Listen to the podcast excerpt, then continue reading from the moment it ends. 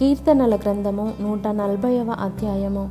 యహోవా దుష్టుల చేతిలో నుండి నన్ను విడిపింపుము. బలాత్కారము చేయు వారి చేతిలో పడకుండా నన్ను కాపాడుము. వారు తమ హృదయములలో అపాయకరమైన యోచనలు చేయుదురు. వారు నిత్యము యుద్ధము రేప జూచుచుందురు. పాము నాలుక వలె వారు తమ నాలుకలు వాడి చేయుదురు. వారి పెదవుల క్రింద సర్పవిషమున్నది. యహోవా భక్తిహీనుల చేతిలో పడకుండా నన్ను కాపాడుము.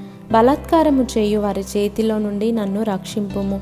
నేను అడుగు జారిపడునట్లు చేయుటకు వారు ఉద్దేశించుచున్నారు.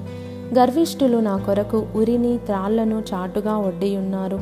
వారు త్రోవ ప్రక్కను వలపరిచి ఉన్నారు నన్ను పట్టుకొనుటకై ఉచ్చుల నొక్కియున్నారు అయినను నేను యహోవాతో ఈలాగు మనవి చేయుచున్నాను.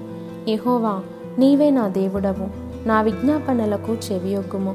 ప్రభువైన యహోవా నా రక్షణ దుర్గము. యుద్ధ దినమున నీవు నా తలను కాయుదువు. ఏహోవా భక్తిహీనుల కోరికలను తీర్చకుము.